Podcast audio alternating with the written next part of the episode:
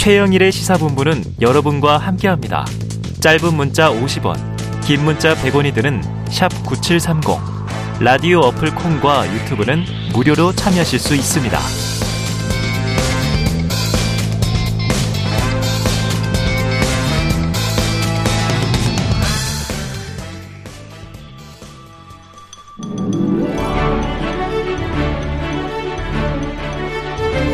네, 이번 이태원 참사는 다각도로 짚어야 할 점이 참 많습니다. 오늘 불사조 기자단에서 경향신문 박순봉 기자와 함께 정부와 정치권의 대응을 짚어보도록 하겠습니다. 박 기자님 어서 오세요. 안녕하세요.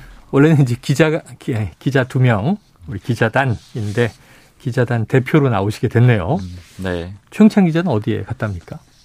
개인적인 일정이 좀 있다고 하더라고요. 뭔지는 얘기 안 해주고. 아, 뭔지는 얘기했는데 제가 그냥 제가 공개하기 좀 그래서 다음 아, 주에 그래요, 직접 그래요. 본인 다음 주에 입으로. 직접. 네. 알겠습니다.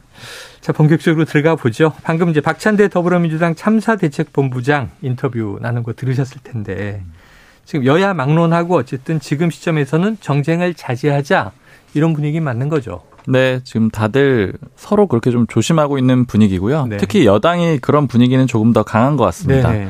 여당 쪽에서는 지금 애도 기간에는 좀 이런 어떤 책임 소재라던가 아. 아니면 또 문제가 되는 발언 같은 걸로 인식되는 것들도 있잖아요. 네. 그런 거에 대한 논평도 최대한 좀 자제하는 그런 분위기가 있고요. 아.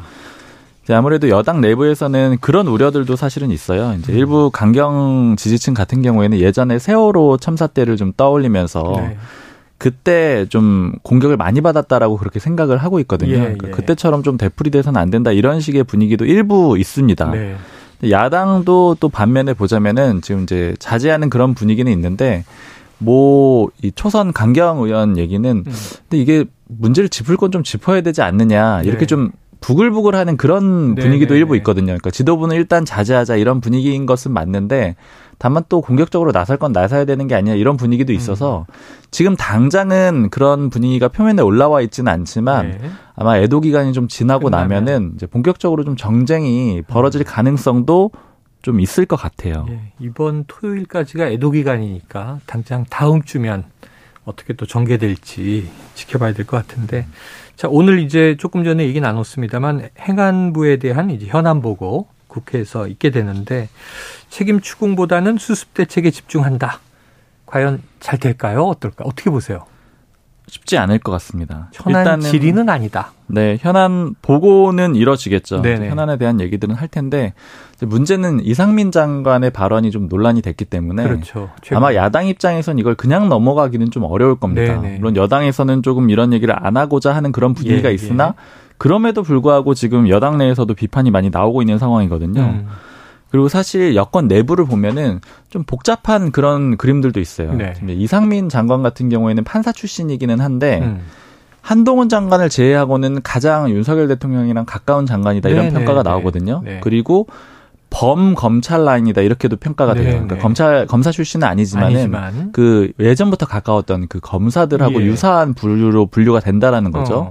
그래서 여권 내부에서 아무래도 좀 견제가 있는 분위기도 있거든요. 네. 즉 이번에 어찌됐든 이런 사고가 벌어졌고 그 다음에 최고 책임자는 이상민 장관이잖아요. 네네.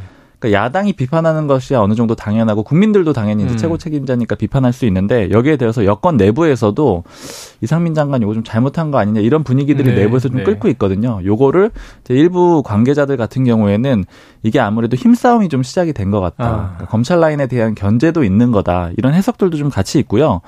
지금 그리고 이제 경찰하고의 관계도 썩 좋다고는 할 수가 없거든요. 네.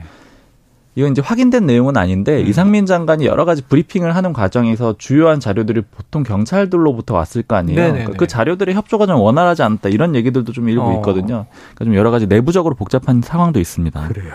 이런 나중에 또 유승민 전 의원은 파면이라는 표현까지 네. 쓰기도 했습니다.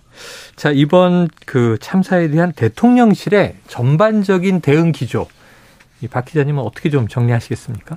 처음부터 좀 면밀히 봤는데 사실 면밀히 보지 않을 수가 없었던 게 네. 그때 그 사고를 보고 나서 이제 뉴스도 많이 봤고 네. 또 SNS도 많이 찾아보게 되잖아요. 근데 음. 그런 와중에 보니까 대통령실에서 공지가 굉장히 많이 나오더라고요. 어. 새벽까지. 제가 따져보니까 그날 이제 사고가 있었던 10시 15분에 네. 이제 시고 사고 그 신고가 있었기 때문에 그때 음. 사고 시작이라고 본다라고 네. 하면은요. 다음 날 새벽 4시까지 대통령실에서 나온 공지가 일곱 차례예요. 어. 결국 대통령의 이동 상황이라던가 지시 사항 이런 것들을 거의 실시간으로 알려줬다. 예, 예. 실시간으로 공개를 했다 이런 느낌이 강하고요. 음. 결국 이렇게 하는 상황을 보면은 예전에 세월호 참사 때가 좀 떠오릅니다. 네, 그때 네. 이제 소위 뭐 7시간이라고 해가지고 예. 대통령이 예. 초기에 대응을 잘 못했다라든가. 다음날 오후에 이제 등장하잖아요. 네. 그런 식의 비판들이 굉장히 많았고 그게 박근혜 정부가 흔들리는 또 주요 원인 네. 중에 하나였잖아요. 그 반대로 좀 대응을 하려고 노력했다라는 점이 있는 것 같습니다. 그래서 음. 실시간으로 이 내용들을 공개를 했고요.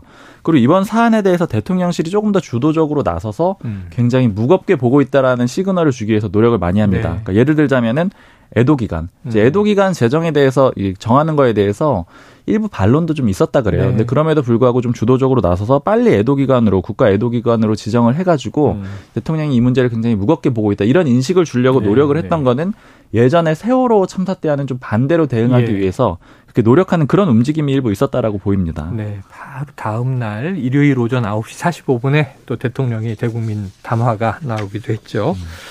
자, 그럼에도 불구하고 미묘한 온도 차이는 분명히 있는 것 같습니다. 조금 전에 이제 박찬대 의원에게도 질문을 했었는데 정부는 사고 사망자, 지금 여당은 참사 사망자, 야당은 참사 희생자 이렇게 표현이 좀 달라요.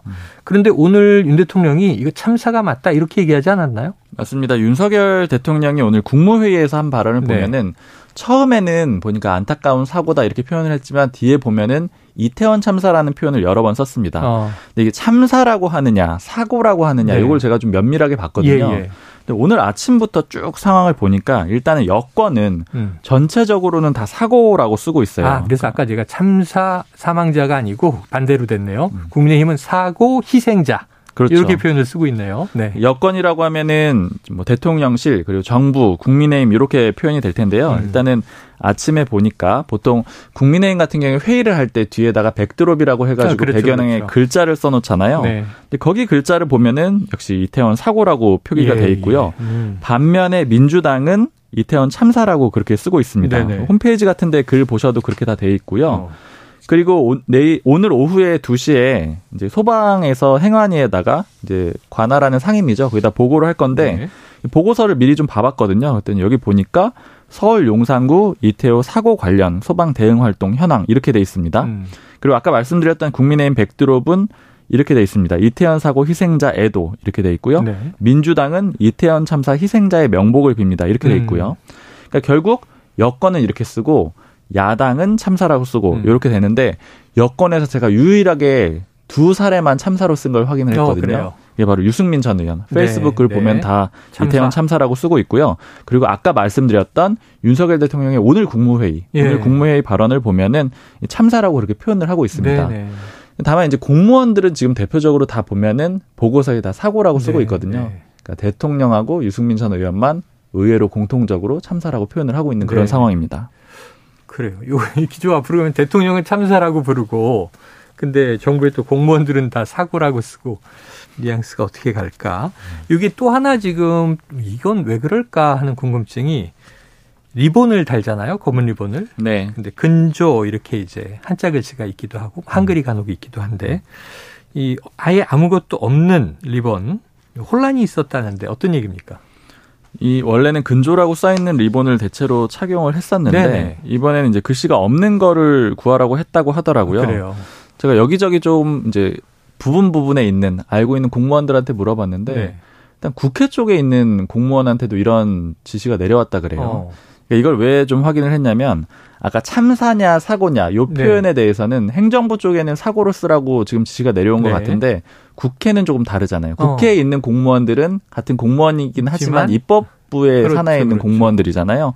여기는 그런 표현에 대한 지시가 아직 없었다 아, 그래요. 그래요. 근데 다만 리본은 지금 전체적으로 다 이 표시가 없는 리본을 아. 구하는 걸로 그렇게 돼가지고 네네. 지금 모두가 구하고 있는데 이게 지금 새로 구해야 되는 그런 상황이잖아요. 음. 예전에 근조라고 써 있는 거는 일부 확보가 돼 있는데 이건 없어가지고 네. 지금 아직 못 구해서 일부는 착용을 못했다라고도 하더라고요. 아. 그러니까 이런 식으로 조금 혼란인데 이제 왜 이거를 안 넣느냐? 네네.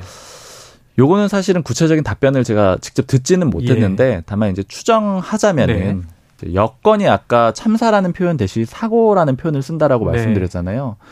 물론 이제 둘 다 사고를 가리키지만 참사는 조금 더 강한 표현이라고 그렇죠. 느껴지고요. 더 참혹하다 음. 이런 느낌이 들어가니까요.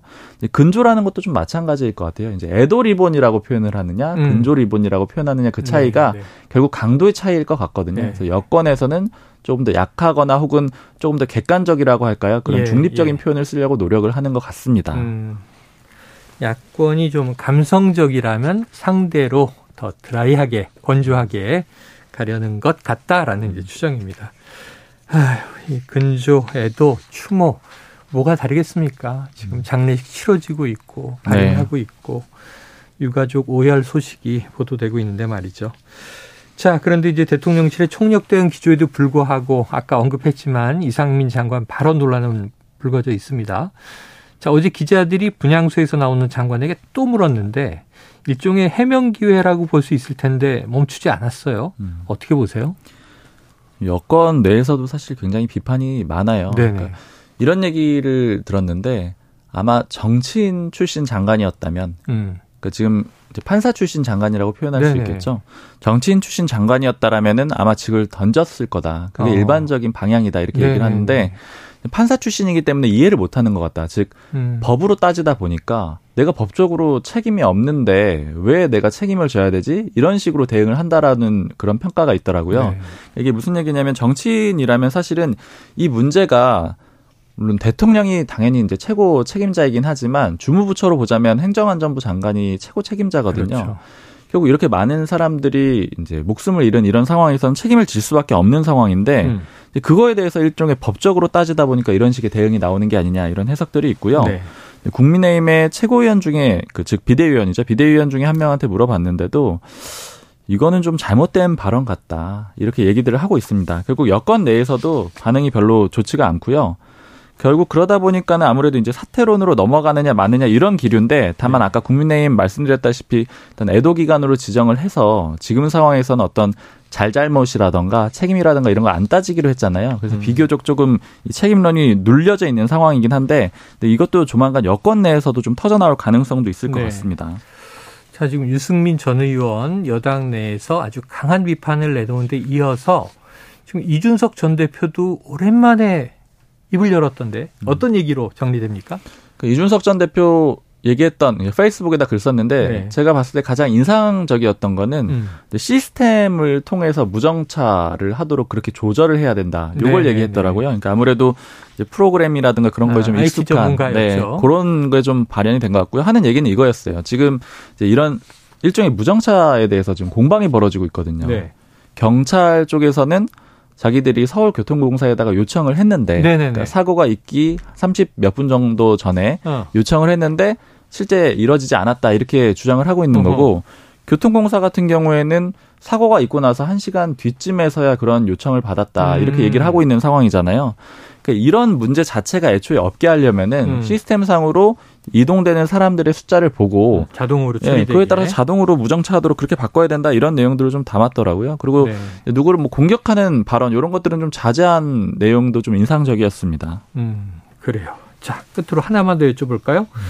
그 초기에 나왔던 건데 남영희 민주연구원 부원장 네. 청와대 이전 탓 이런 참사가 벌어졌다. 이런 이제 SNS 글 게시했다가 지도부 입장에 따라 내렸잖아요. 예. 팩트 체크 됩니까? 네, 이건 저도 좀 확인을 해봤는데요. 네. 일단은 대통령실에서도 좀 적극적으로 자료를 냈어요. 근데 음. 사실 그 이전에 예전에 청와대에서 집회했을 때 제가 네네. 사회부 시절이긴 한데 항상 취재를 하러 가면은 그때 나와 있는 경찰들이 완전 달랐거든요. 어. 근데 그때 경찰 출입 기자였는데 이 사람들도 좀 친해져야 될까 싶어가지고 네네네. 맨날 소속을 물어보면은 전혀 다른 곳이었어요. 그게 어. 100일 경비단, 202 경비단 요런 곳이었거든요. 네네네. 서울청 소속이긴 한데 완전히 그 전문 경호 경찰 부대라고 따로 있는 데거든요. 그러니까 뭐이 종로 경찰서, 용산 경찰서 관할 이 아니고 맞습니다. 네네. 근데 이 남영희 부원장의 주장의 핵심은 이거잖아요. 대통령 출퇴근에 투입되는 경찰 인력이 늘어나서 어. 이 다른 데못쓴 거다. 네네네. 그리고 또 이 용산 대통령실 결국 핵심적으로 보자면 대통령실 경호 인력 탓에 못했다라는 네. 그런 주장인 건데 음. 완전히 별도로 운영이 되고 있다라는 거예요. 음. 이게 일단 이 경찰 쪽의 설명이고요, 대통령실의 음. 설명이기도 하고요. 혹시 이 설명만 보면 좀 부족할까 싶어서 좀 일선 경찰한테도 제가 한번 물어봤거든요. 네네. 이제 이런 주장에 대해서 어떻게 생각하느냐 음. 이렇게 물어봤는데 전혀 다르다라 그래요. 다르다. 왜냐면은 부서 자체가 완전히 다르기 때문에 네. 여기 경력이 빠진다고 해서 저쪽 경력이 빠지거나 이런 아. 구조가 아니라는 거죠. 그러니까 이거는 좀 접근 자체가 좀 잘못됐고 다만 이제 일부 경비과가 좀 힘들거나 용산서가 음. 좀 힘들 수는 있을 것 같아요. 네네네. 근데 그럼에도 불구하고 이 경호 인력은 다르고요. 그리고 특히 이 한남동 관저 같은 경우에는 이 군이 또 같이 경호를 하기로 했거든요. 아. 그러니까 내부는 경호차가 하고 외부는 이제 수방사가 하기로 했거든요. 네. 그러니까 결국에는 경찰 인력이 이렇게 많이 빠졌다라고 보기는 좀 네. 어려울 것 같습니다. 알겠습니다. 그렇게 이해하고 야, 오늘 뭐, 박 기자님 혼자 다 처리가 되네요. 아, 다음 주에 또 최영찬 기자를 보도록 네. 하겠습니다. 네. 불사조 기자단 여기서 정리하죠. 오늘 말씀 고맙습니다. 감사합니다. 예, 박순봉 경향신문 기자였습니다.